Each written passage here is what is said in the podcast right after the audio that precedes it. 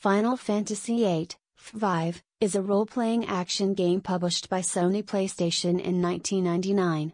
The game is the eighth chapter in the Final Fantasy series, set in a made up fantasy realm with scientific fiction elements.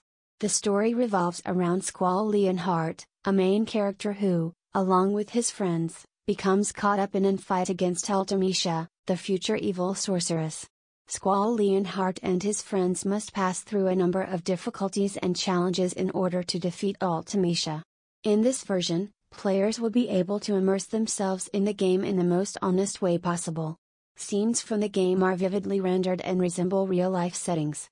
Characters in the game have distinctive appearances with colorful costumes that run smoothly after many modifications and lessons learned from previous versions. In this version of Final Fantasy VIII, the character's movement is no longer limited, as it was in the prior edition. Players control 8-dimensional moving characters that can jump up or down and travel by means of cars, chocobos, trains, and airships. Each character in the game has unique abilities that may be activated after enough experience points have been earned.